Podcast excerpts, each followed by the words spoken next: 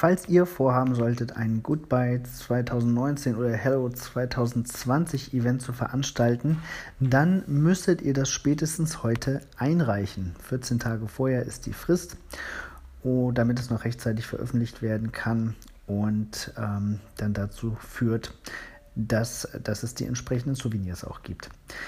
Ja, ansonsten hat der Geocaching-Vlogger ein weiteres Video veröffentlicht. Diesmal wird gezeigt, wie wir nach Paraguay einreisen und dort einen Geocache finden und den entsprechenden Länderpunkt äh, erlangen.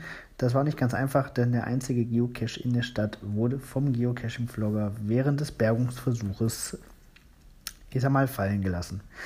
Äh, müsst ihr euch anschauen im Video, ist aber ganz lustig gelöst worden.